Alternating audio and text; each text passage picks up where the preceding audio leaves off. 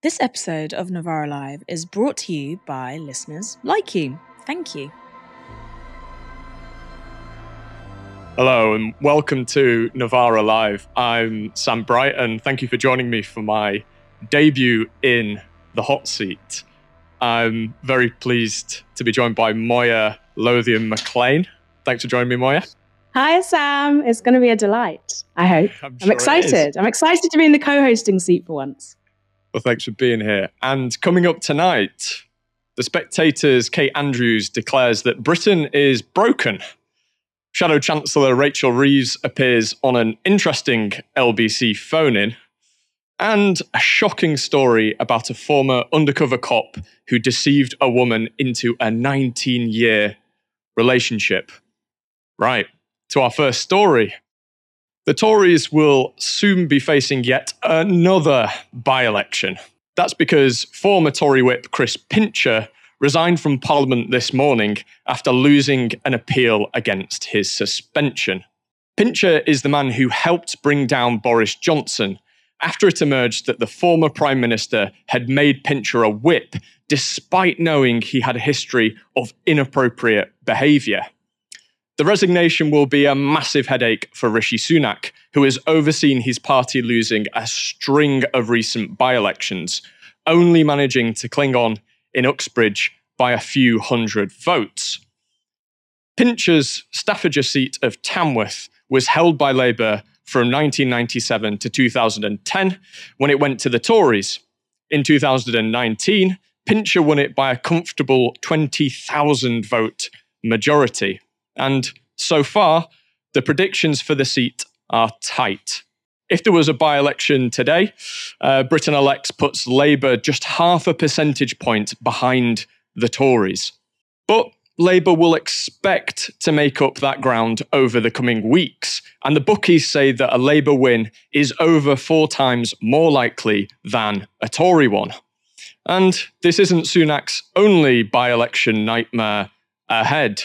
Nadine Dorries, former seat of Mid Bedfordshire, is also up for grabs. The bookies have named Labour as the favourite there as well. If they win, they'll overturn the largest majority in by election history, standing at over 24,000 votes. So the Tories are struggling, and Labour is on the rise, potentially carving a path to government. Given how likely it is that Labour will win the next election, it's right that the party should be scrutinised. One person doing a lot of that recently is Open Democracy's Adam Ramsay. And his latest piece is this Starmer assistant among active corporate lobbyists working for Shadow Cabinet. Now, Ramsay reports that a Starmer staff member also works as an associate director for the major consultancy firm Grant Thornton. In this job, he sells his knowledge of politics, government, and public policy issues to corporate clients. The staffer is not named in the story, but it's known that Grant Thornton's clients and partners in recent years have included the arms company BAE Systems, uh, coal miners Adani, and a range of oil and gas firms. Nick Dearden, director of the campaign group Global Justice Now, is quoted in the story as saying this. This is yet more evidence that there's a revolving door between big business and the top players of the Labour Party. Indeed, over the last year alone, three other corporate lobbyists have been employed by Labour shadow cabinet members, with their salaries paid for by the lobbying companies. One worked for Labour's chair Anneliese Dodds, while the other was placed in the office of Shadow Business Secretary Jonathan Reynolds.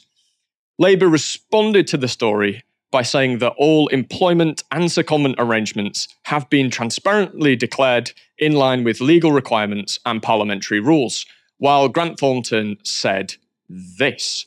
As a leading provider of professional services in the UK, Grant Thornton has a deep expertise in the public sector and has worked with a variety of government bodies and institutions over the years where our non partisan input has been of value. Whilst any such arrangements will be a matter of public record, it would be inappropriate for us to comment on any specifics. Moya, what do you think that this open democracy story says about how Labour is now conducting politics? Um, well, it's interesting this story came out today because it was complemented by a story in Politico, which was also about Labour lobbying, but sort of from the other side, which is about the fact that lobbyists um, in the firms that gather around Westminster are so convinced that Labour is about to get into government that they're preparing for it. How are they preparing for it? Because they're setting up what they call Labour shops, boasting about the former Labour insiders or Labour politicians that they've now employed in order to get that inside understanding of what Labour's about, how to have these close links with them. So it's clear the lobbying firms has sensed that Labour is very open to their advances and they're going to make the most of it. There was a particularly fascinating piece that if you go to the Twitter feed of a lobbying firm called H slash advisors Cicero. Um, there's a piece that's recently been published and it says, Insight, four key takeaways for engaging with the Labour Party following the shadow cabinet reshuffle. Now, the author of that piece is a woman called Alice Perry. Who is Alice Perry? She's the former chair of the NEC, well, a former chair of the NEC, and is now running to be on the 2024 Labour Conference Planning Committee.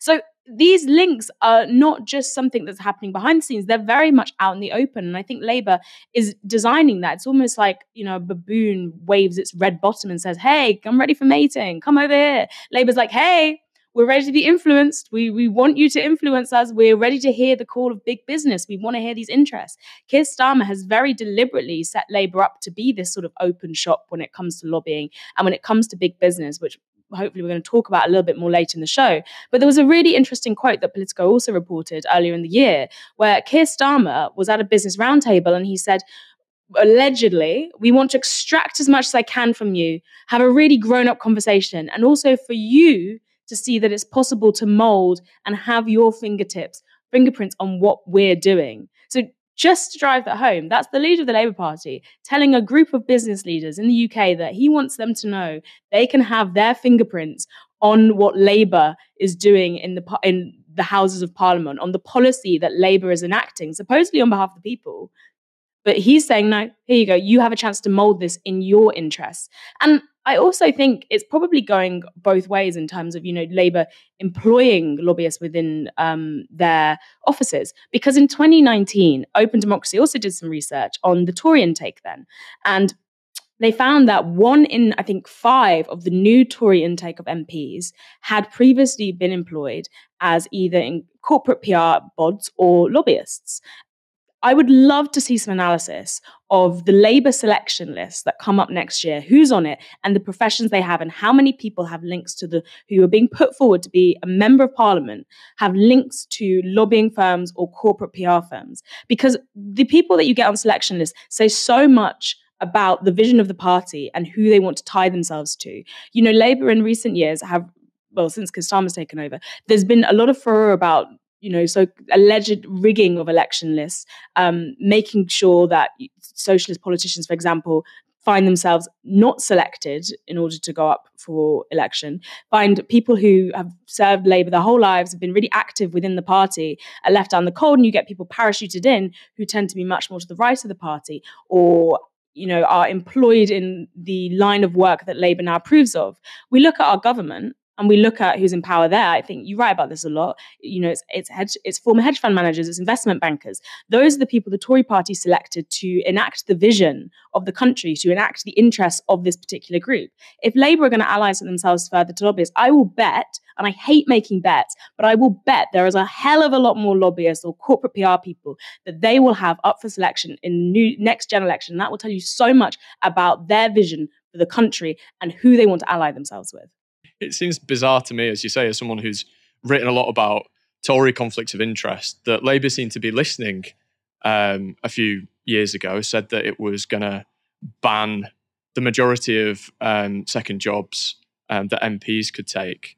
And now corporate lobbyists are staffing Labour shadow cab- cabinet operation. What, like, why do you think? Why do you think there's been that contradiction to be, between what Labour has said publicly and what it's doing sort of semi in private with how it's conducting its its affairs Well, I think Keir Starmer's leadership and the direction of the Labour Party under him has been defined by this sort of contradiction, this public pledge that is undermined by what's happening actually within the internal mechanisms of the party and the actual actions of the party. And then much later, a rowing back of that public pledge. Oh, you know, we actually don't want to fund green um, green policies by 28 billion per year. We don't have that. Sorry, we can't do that. Oh, actually, you know, I'm going to roll back on the fact that we're going to get rid of austerity. We're not going to do that. Sorry. Why? Oh, we believe in growth. We believe in growth. So I have a feeling that this pledge will be revoked anyway. But I also think that, you know, this is a sleight of hand. It's not covered by the policy technically that MPs can't have second jobs. Instead, they're simply employing people who are working, straddling both these worlds the worlds of lobbying, the worlds of big business, and the worlds of parliamentary politics. And this idea of secondment is fascinating to me because I have I've also heard, you know, from horses' mouths about people being in lobbying firms who are like, I'm being seconded to X's office. I'm being, why is there such a cozy link between these lobbyists? Well, how can you be seconded from a lobbying firm to work in a, you know, a parliamentary office of a politician? That makes absolutely no sense. That's like, they, are completely different things. That's like me being seconded from Novara to go work at the Telegraph. I think that would actually make more sense than than this link. It, it, there's no crossover. These should be completely separate you know businesses one is a sort of a public political party. The other is a private corporate business. How is there a secondment going on there? Bizarre but again as i said this is a sleight of hand. It means that they can evade those accusations of hypocrisy on one hand but also still maintain those very close links with these corporate firms with big business through them. So he gets to sort of play both sides of it. Next story. The spy cop scandal rocked britain when it emerged in 2010. It revealed that several undercover police officers had deliberately entered long term relationships with female activists in order to infiltrate political groups. And it brought to light a systematic pattern of manipulation conducted by the police to disrupt political movements. Now, The Guardian has revealed a new case of sexual deception by the police. The Guardian writes that an undercover officer in the Avon and Somerset force deceived a woman into a two decades long relationship. And it's important to say from the start this woman had absolutely nothing to do with anything the cop was investigating. Worse, both the police and the Independent Office for Police Complaints appear to have known about the relationship for years without telling the woman involved. The relationship began in 2001 when the woman, who The Guardian is referring to as Mary, met a man who claimed to be a businessman. The couple soon became serious. He took on the role of stepfather to her daughter from a previous relationship. And later, Mary and the officer had a son together. In 2019, they got engaged. But it was only a year later, in 2020, that the police finally told Mary that the man she'd been involved with for 19 years wasn't who she thought he was. The impact on Mary and her family has been immense. Her sister told The Guardian this This whole thing has broken her. She has expressed suicidal thoughts. She cries daily. She does not sleep. She is really fearful. Our dad, the stress of this has destroyed his health. This has put him in hospital. My mum is on antidepressants. She can't sleep at night. We can't talk about this to anybody, not even with our own children. It's broken us as a family. Now, Mary doesn't want to talk about the deception publicly. One reason um, is that she might be fearful that, according to her own family, Avon and Somerset police have been bullying and threatening them against speaking out over the last three years. The Guardian report goes on to say this Senior police, the family say, warned them that if the public were to become aware of the 19 year relationship, the revelation could spark riots. However, Mary's family now believe this, and other warnings were used to co opt them into a cover up of the scandal. Mary's sister said the family believe that Avon and Somerset police want to protect themselves at all costs. They're supposed to serve and protect, she said. I don't believe they will protect you. I believe they will protect themselves. They're using us and making us cover for them for their failings. They are trying to silence us. The police have also allegedly warned Mary that speaking out might, might make her and her child a target for the criminals that the officer was investigating. The officer first met Mary when he worked for the West Midlands Police. It's understood that his undercover role involved an investigation into organised crime. In 2006, he transferred to Avon and Somerset Police, where the ruse continued. Then, in 2013, 12 years into the relationship with Mary, he left the force. So, to get that straight, this man continued his relationship using a pseudonym for seven years after he left the force. 2013 is also the year that senior officers in the force discovered that one of their officers had used his cover name to deceive a woman into a relationship and that she'd given birth to his child. We don't know if there's a connection between his leaving the force and the force's discovery of this information. We also don't know why it took the force so long to inform the family. Understandably, the family say that they've been betrayed twice by the police first by the undercover cop, and second by his superiors, who they believe have tried to cover up the case. Mary's family lives in an area where relations with the police are difficult. They fear that if it becomes known that they'd been connected to an undercover cop for two decades, people will assume that Mary collaborated with the police, potentially prompting an angry backlash.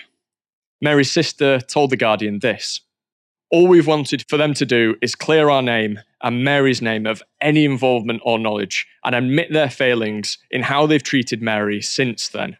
We don't want our children going out and people thinking our family is working with the police. I want the police to be held to account for what they've done. This is the only way. We have been silenced for too long. So, what have the police said in response? Avon and Somerset Police released this statement about the case. While working in an undercover role, a former officer engaged in an inappropriate relationship with a member of the public using their pseudonym. The member of the public has no connection with policing, and until recently, they were entirely unaware of their links to an undercover police officer. They played no role in and were not connected to the officer's operational deployment. This deployment is historic and happened many years ago. We fully recognise for those involved it has been deeply upsetting over a number of years and remains so today. So, this deployment is historic and happened many years ago, the Force says.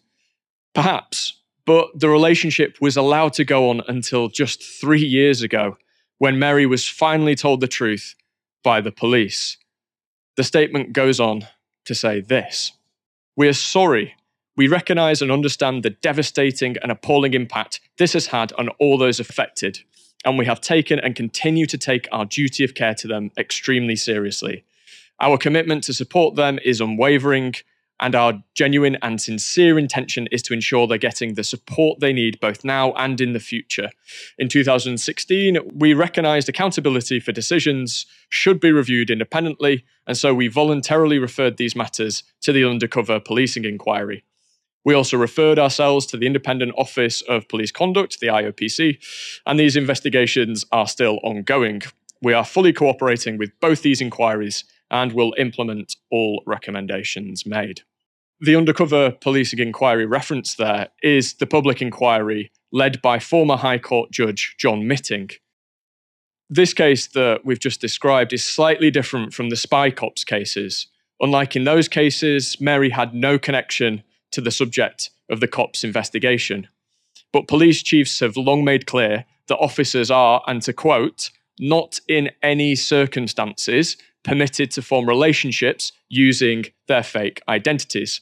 The IOPC has released a statement too, saying this We can confirm we are concluding a managed investigation into our allegations that senior officers failed to adequately investigate the conduct on, of an undercover police officer once it had been brought to their attention.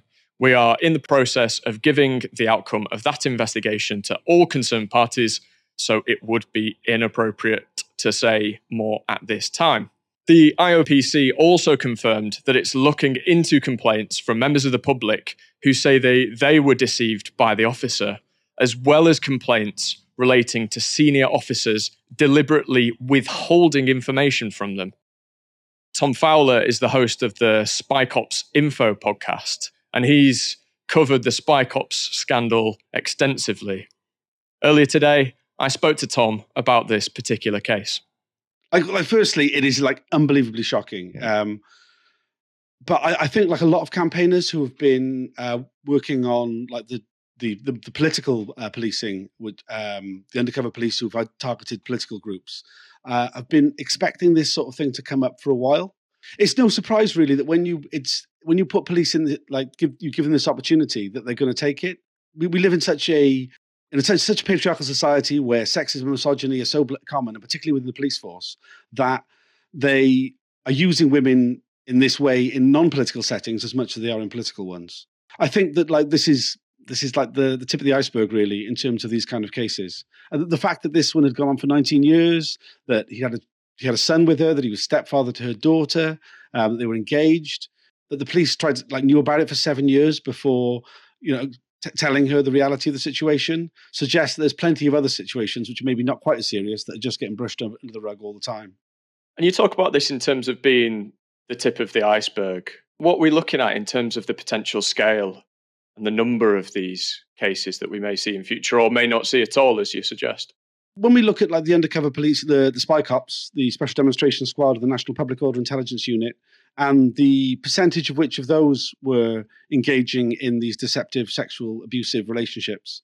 If we uh, imagine that it's like a similar sort of percentage is happening with like other other undercover police, like uh, the, the the normal criminal undercover police, um, that's thousands and thousands of cases. Maybe it's not that high, but the idea that it, you know, given the fact the police covered up for it for seven years, you know, given the fact that there was an undercover policing inquiry going on during most of that time period, and they just sought to, to brush it under the rug and spent the last three years bullying the family to stopping them from speaking out suggests that this it almost certainly is on a larger scale. Um, there's no safeguards in place, and if anything, the the Covert Human Intelligence Sources uh, Act has has made this sort of behaviour le- completely legal. It stands to reason that it, it's much more widespread. You mentioned the spy cops cases. Obviously, this is distinct in some ways from from those, but what are the what are the similarities that you've seen between this case and the previous spy cops cases? Well, I think it's like a total disregard for the for for, women and and the, the, safeguarding of the child, just as a, like a complete lack of uh, empathy or um, any concern whatsoever. You know, the police were quite happy to use a woman in this way in order to further the legend of their deployment. Um, and when it, you know, once once they knew about it, they they had no uh, there was no priority of informing her about the reality of the situation. They were much more concerned about protecting themselves. It, I, that's what it's always been about. Um, like the whole process we've we followed with the um, with the undercover policing inquiry since all these revelations came out, you know, like twelve years ago or whatever it is now. Every step of the way, the police have prioritized protecting themselves, protecting the police force, the institution. So, in the Guardian reporting, it suggests that the cops have been manipulative and controlling. I was just wondering the particular ways in the, in which that manifests. Yeah, so I mean, that's twofold, really, right? It's like partially it's uh, the way in which we see like the, um, the the police behaving generally in like um, using their position, using the power they have over people in order to like control situations and tell people that if they speak out about these things, like worse things will happen to them. Um, but also, I think there's a there's a wider thing about like the um, the nature of like the misogyny, misogyny in the patriarchal society in which we live in, right? In which way men often manipulate women in relationships and so forth. You know, so I mean, I, I guess it's it, it's it's both, right? What emotional toll does this have on the victims? I mean, the worst of the uh, like the experiences of women who were deceived by undercover police in a political setting was like six, seven years at most, right? This is 19 years. I can't even begin to like imagine how the, the Mary is feeling about this, the reality of the situation. You know, I mean, like that's her entire life upended, right? And like, how much of your life is a lie? How much? Like, I mean, one of the things that like uh, people who were deceived by undercover police often talk about, um, and it's something, something I felt is like you don't know the times you were close to these undercover cops, you don't really know how much of your opinions, decisions you made were like colored by these people in your lives, right? Like the, these these people like kind of uh, influencing and uh, shaping your personality, right? So like, and that's over like a, a, a, smaller number of years. Most most of the, the spy cops were deployed for like four or five years at a time.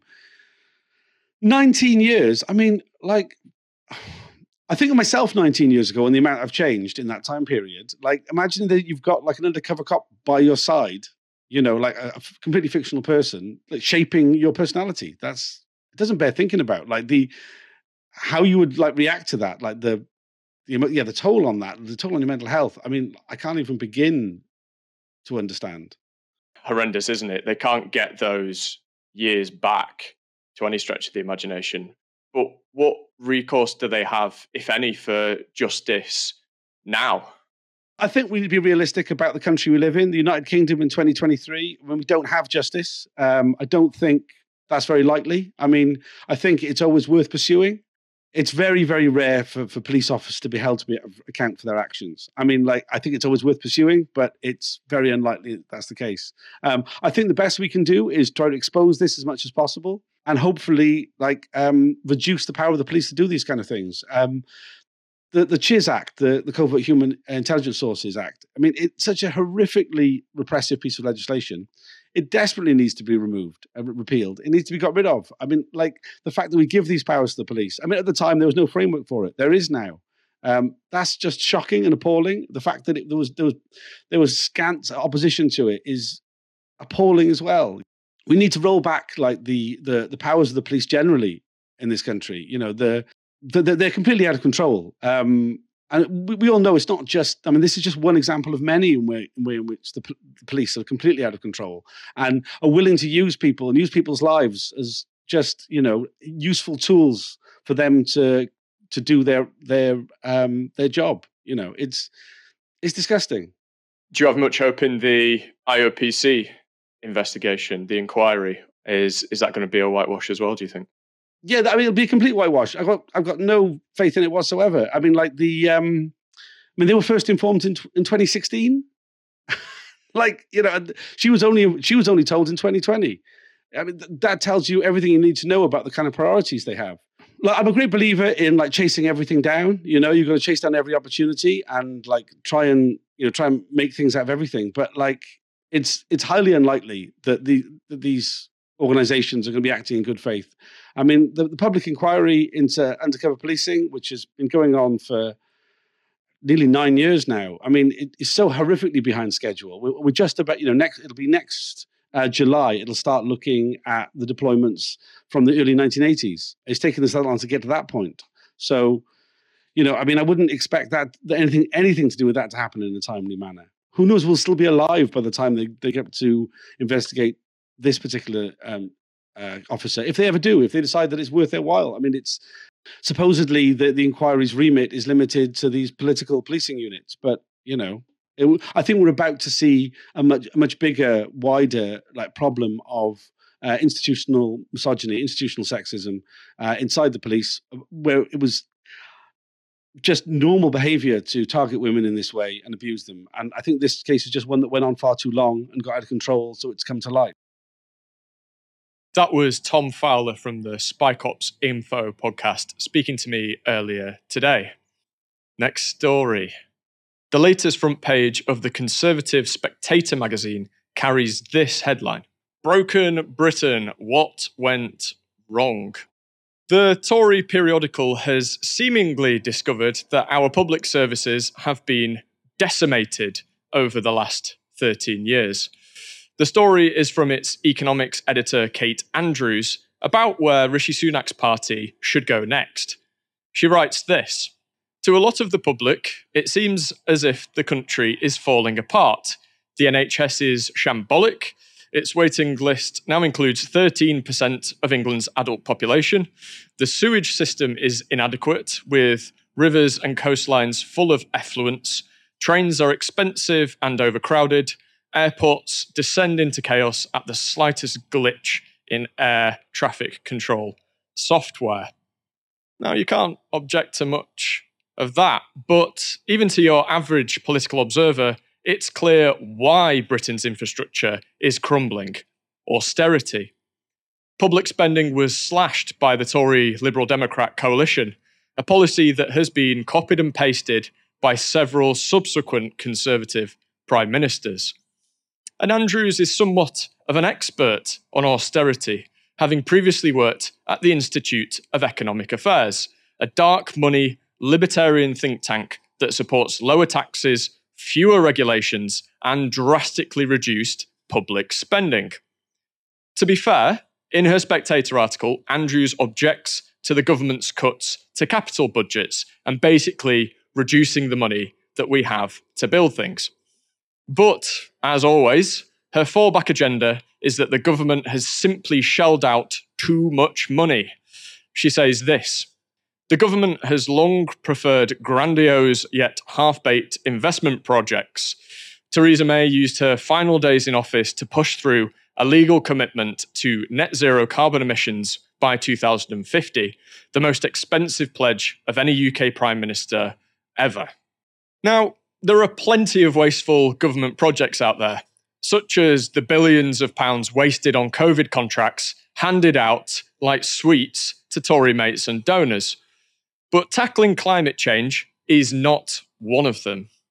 Andrews also exposes the ultimate fallacy of the austerity project when she writes this The money saved by brutal cuts to long term infrastructure investment was not returned to the taxpayer or used to reduce public sector net debt, which has doubled to £2 trillion since the Tories came to power. Hmm. Austerity, a policy that has caused misery for countless people, was couched on the very idea that it would reduce the gap between our public spending and tax returns. Yet, by nuclearing our public services and our ability to build stuff, austerity held back economic growth if our economy had grown at its pre austerity rate, it would be a third larger in 2027 than otherwise expected. A, th- a, third. Higher growth means higher wages and more money for the government, reducing the mythical deficit that occupied so much political attention after 2010.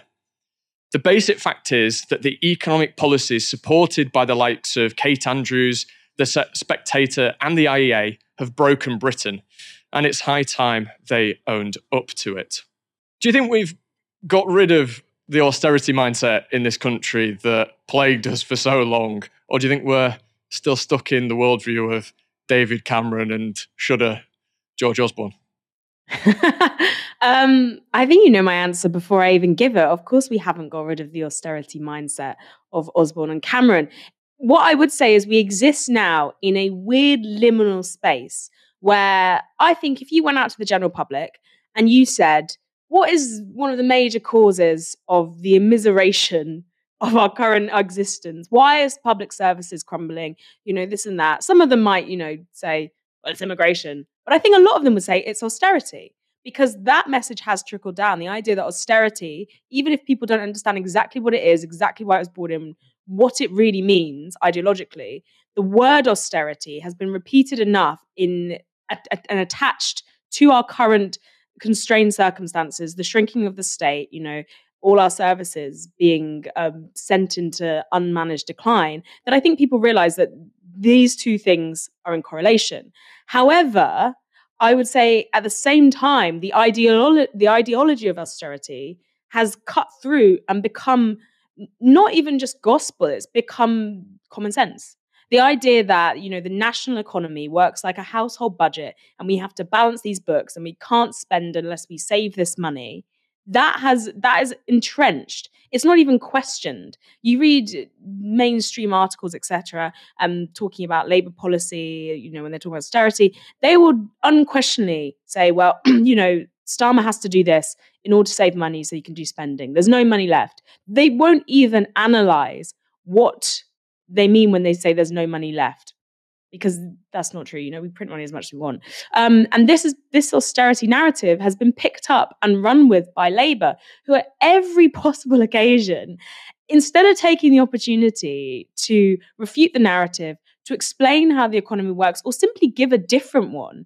You know, there's there's the book um, that I think John McDonnell authored along with several other people in 2017, I want to say, which was looking at alternative ways of organizing the economy in a socially democratic, potential labor run state. Um, but instead of doing that, Starmer and Co are just saying, well, we're, we're not going to call it austerity, but we need to balance the books. We can't spend this money. We can't do this. We can't do that. I think someone said the other day on social media that schools could literally be falling in, and which they are. But Starmer would get on TV and be like, well, here's how we're going to save some extra money. We can't commit to spending on, you know, the roof that's just caved in on this high school because the concrete is turns out that is actually riddled with terrible building materials. Um, and why are Labour doing this? Why? Because at this point in time, they have never had a, I think, a more opportune moment to provide a different narrative. It's not like it was, you know, in 2019 when people didn't believe that things could be better or that what Labour was saying then, which is what if we funded some public services? You know, what if you had free broadband because it's an important national service? What if we restored our, you know, the services that have been privatized to nationalization? What if we did all that? People didn't believe that. They also, at that point, they had, you know, Boris Johnson, a very charismatic leader on side. A different narrative was being spun, which was okay, we just need to finish Brexit and then you will get everything you want. And Labour are promising a pack of lies. But that's not the context we're working anymore. The Tories are absolutely spent. They don't have this charismatic leader. They've done Brexit. They've done, you know, this idea of like we've tightened immigration, and things keep getting worse. People, even if they don't do, can't directly link the fact that you know tightening immigration is not the solution to this, they know that whatever the Tories are promising is hot air it's empty. They're not falling for that narrative in the same way that they might have done in 2019, and they're not going to buy in in the same way. It's almost certain that Labour are going to win the next election. So, why are they not taking this opportunity to put forward a different narrative? Because they're so obsessed with the idea of being electable. And what that means to Labour is not actually saying, well, what if we define what it means to be electable? What if we define and outline a political vision for the future? What they mean, this particular cohort of Labour top bods, mean when they say electable is it's already been decided for them by a bevy of communications um, executives in some you know slick city firm who are running focus groups out the back of their glass fronted building. And clearly whatever message they're getting from those is the idea that people think that well if you spend money then we haven't got the money left and you can't do that. But the problem with this is that's the austerity ideology that they've internalized. You can't fight austerity ideology by just d- doubling down on austerity ideology. You have to give people another idea another message another explanation for how the economy could be organized. Um, so it's they're shooting themselves in the foot here because they're going to be left if they keep doubling down, being like, well, the Tories, you know, they spent on this and they spent recklessly, and we're not going to spend recklessly. We're going to do this. We need to save money. When it comes to the point where they have to spend because you have to spend to grow this economy, you have to spend to restore the things that have been taken away because that's the reason the country is on its knees. When they ha- comes to do that, how are they going to do that? And how are they going to explain that? If and if they don't do that, then we're simply going to slide further into decline. And if the Labour government sees themselves sliding further into decline, then people will come down on them like a ton of electoral bricks, much harder than they have on the Tories. Labour have much less room for grace than the Tories ever have had. And this is an opportunity that they simply can't squander, and yet they are.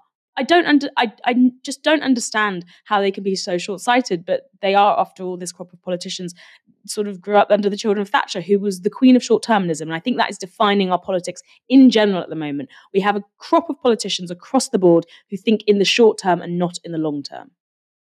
Yeah, it's interesting, isn't it, that um, the Conservatives are blamed for austerity. Labour isn't really challenging them on it. It's obviously pointing out uh, the deficiencies, you know, the crumbling buildings, etc. But where's the big vision? Um, I mean, it's quite interesting that Kate Andrews' piece suggests that Sunak may try to pitch the Tories as the pro-investment party now, which would be quite bizarre. I mean, Moya, how, how do you think the Tories and Sunak might try and squirm out of this bind? Could you see them adopting sort of, you know, a pro-investment message to try and boost themselves in the polls, or is it just so ideologically anathema to them? I mean, we've seen kind of what the Tories are already doing. They're trying to focus themselves on things like antisocial behavior. They're trying to, you know, promise things on immigration. They're going anywhere to talk, and they talk about, you know, we're going to invest 10 million, which is pittance in different budgets. They're like, we're going to give this much to the NHS, absolute pittance. But I do think the Tories have kind of given up.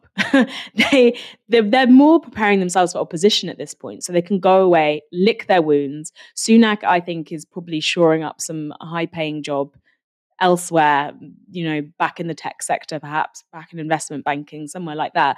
I think they're aware that they're fighting an uphill battle. So it's more about pitching themselves right now as the party in opposition and setting up these battles that they will later fight Labour on. And Labour are just playing into that off the bat but they don't seem to again have the foresight to understand that they're setting themselves a trap. Or maybe they do and they think they'll just wiggle out of it at a later date which is exactly what the tories have done all around the line all, all down the line. But eventually you get to the point where there's no more wiggle room as the tories have found. I, I don't think there is anything they can do at this stage to change the narrative because they've been in power for 13 years. They've changed the narrative on multiple occasions and they have run out of words. There is nothing left that they can say to convince voters unless you know there's a deus ex machina that happens the last minute and I don't know, some combination of Boris Johnson and Liz Truss comes through and leads the leads them all to Valhalla. But I really do not think that's about to happen. Let's go along to the next story. Shadow Chancellor Rachel Reeves has joined LBC for a call in show. Members of the public rang in with their questions for the person likely to be the next Chancellor of the Exchequer. These calls are always carefully vetted but there was one question that Reeves probably wasn't expecting. Right, let's go to Helena, who's a first time caller in Nottingham. Helena, hello, what would you like to ask? Hi, Rachel. Hi, Helena. Hi, I've got a question. So I've got a quote here from a pretty prominent economist, and they say that Labour needs to provide an alternative to aggressive policies being prioritised by the Conservatives. The banks and those earning more than £100,000 could quite easily contribute a little more, and unless they do, inequality and poverty will inevitably soar in the months and years ahead. Do you agree with that statement? Now, that seems like pretty sound economic advice. Tax the richest a little bit more and claw back some money from our bloated financial sector. Then use the extra cash to reduce poverty and inequality, perhaps by funding progressive policies, like the things Keir Starmer pledged when he was running for party leader. Let's see how Reeves answered the way that I believe that you can reduce uh, inequality, reduce poverty, and actually also improve the living standards of ordinary working people, not in poverty, but struggling to get by, is through growing the economy. Because that is the way that we can ensure that working people have more money in their pockets and we have more money for public services. And one of the real failures over these last 13 years is to grow our economy in all parts of the country, creating those good quality quality, high paid jobs. So, my priority is to get that economic growth back in our economy, uh, to lift people out of poverty, and to have the money we need to invest in our schools and our hospitals and so much else of the public realm, which has been, you know, decimated, frankly, by this Conservative government. Now, that's not a firm yes. In fact, it's a classic Labour answer at the minute, talking about growing the economy without really saying how and then letting trickle down economics do the rest. But little did she know, Reeves was in for a plot twist. Just going back to Helena's question, you know the economist that she quoted? That was actually you.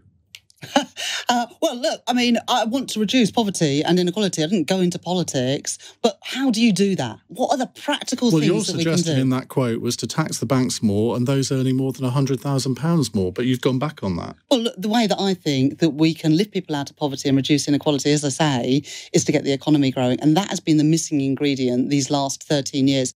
So Rachel Reeves went into politics to reduce inequality and poverty but people understandably want to know practically how she plans on doing that.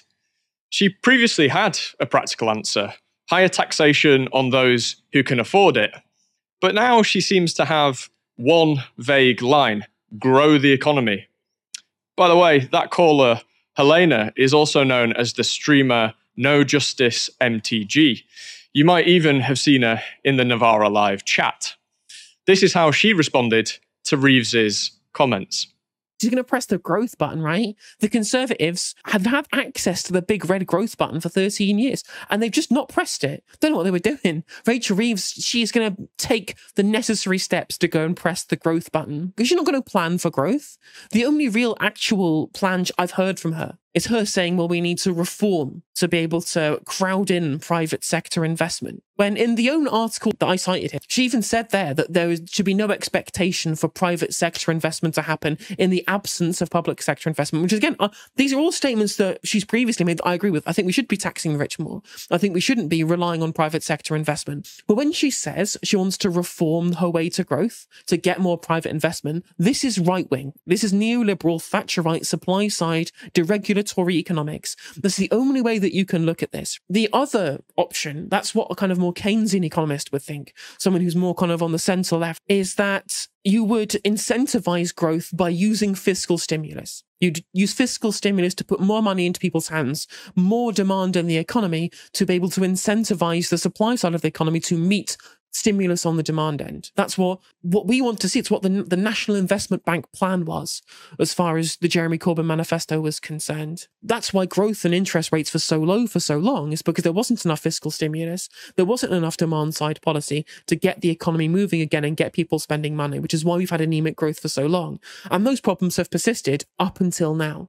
So the Tories have run out, run out of ideas. That seems patently clear. There are buildings crumbling beneath our feet after 13 years of austerity and Tufton Street free market economics. And there seems to be a yearning from people like Helena, and I'm sure plenty of others, um, for a more radical, a bolder, progressive vision. But Labour seems to be sticking to its guns that um, it's going to be able to convince people that it can grow the economy I think it may come unstuck during an election period where it's asked constantly, how exactly are you going to grow the economy?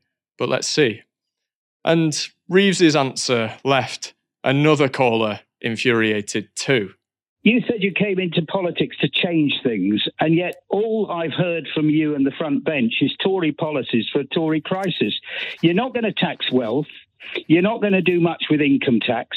You're leaving the profits of the banks, the water, and the energy untouched. I remember very well because I was born in that period, the Attlee, Attlee government. And what they came in with was a four letter word hope. You aren't communicating hope. There is no ambition in evidence in what you're doing. And they had a much harder job than you've got to rebuild the country after the Second World War. COVID is bad. 2008 was terrible, but austerity has to be stopped. And you seem to be wanting to carry on worshipping the Treasury because you are an ex banker, Bank of England banker, and you don't seem to be in, in, making any kind of ambition clear to me as a voter or the public as, as voters whether you're prepared to rise to these challenges, which are far worse than what we had in World War II. Why might Labour have rode back on their plans to tax the wealthy? Um, well, if we're going to talk about it properly, so obviously tax reform continually polls as popular. It seems like an absolute no brainer. Why would you not, in times when the rich are just getting richer, when wealth inequality has remained completely stagnant in the same, you know, the divide is the same as it was 17 years ago, why would you not tax the rich? Why would you not talk about reforming taxing as a whole, reform the council tax perhaps? All these policies are pretty damn popular when you put them to the general public. There was a really good New Statesman article that came out, I think t- today maybe, which talks about the great tax con and how Labour is really letting themselves down by not making tax and reforming tax a central part of their pitch for leading the country. There's a quote from Gary Stevenson, friend of Novara, on there in, the, in, this article where he says it's hard not to see the tax code as a class-based system and that we're living in a new aristocracy. Everything, you know, the, econo- the entire economic tax system, including things like qualitative easing, are all set up in order to keep the wealthy really bloody wealthy. When you're talking about why Labour might have you know, my, why are they shunning something that would be such an obvious vote winner? Well, I think personally that the answer lies when you look at the party's finances and their membership. So, Labour, I think it was quite recently actually that they released their, their sort of membership figures for last year, and they'd lost 125,000 members since the general election in 2019, which obviously will come with an accompanying drop in membership fees. Yet, in 2022, the Labour Party raised nearly 50 million pounds with a 2 million surplus, which is some of the most money they've raised in years. So here's the key bit of that. So National World analysis revealed that last year Donations from private individuals and companies, the Labour Party, outstripped contributions made by trade unions or members. Half of Labour's donations now come from individuals or private companies. 35% comes from trade unions. The largest donor, the largest single donor to the Labour Party was Lord Sainsbury, who I think at one point gave 2 million in one go to the Labour Party. Do they want to piss these people off? That's the question because a wealth tax is doesn't matter how benevolent these these millionaires are, some of them will get pissed off by a wealth tax. And you know, people who fund the Labour Party, maybe less so if you know individual donors like Lord Sainsbury, so many they don't, they don't even care, but some like who works as an executive in one of these big corporate companies that they're courting, they're going to be pissed off if Labour is saying, "Well, actually, we're going to do a wealth tax." They're like, "Whoa, don't don't don't come for my bonus." Um, and Labour are really pivoting to become a party that are funded rather than workers who make up trade unions, rather than members on the ground, these grassroots base, a party funded by privately held wealth. We already have one of those. It's called the Tory party. But this is a deliberate strategy that they're following to distance themselves from the unions. There was a Politico article earlier in this year as well, which looked at Lord Mandelson's involvement with Labour because he's back in the fold. Apparently, got the ear of Keir Starmer. He was saying that this, you know, this is deliberate. We're, we don't want to be seen as influenced by these hard left militant unions. We we want to almost you know disaffiliate not in a name but in terms of where the money's flowing and instead we want to ally ourselves with these big companies so you've got nearly 8 million from these private donors which uh, this company called Ecotricity, which I can't pronounce properly, but it's a renewables firm, and Drax Power, who obviously do nuclear power.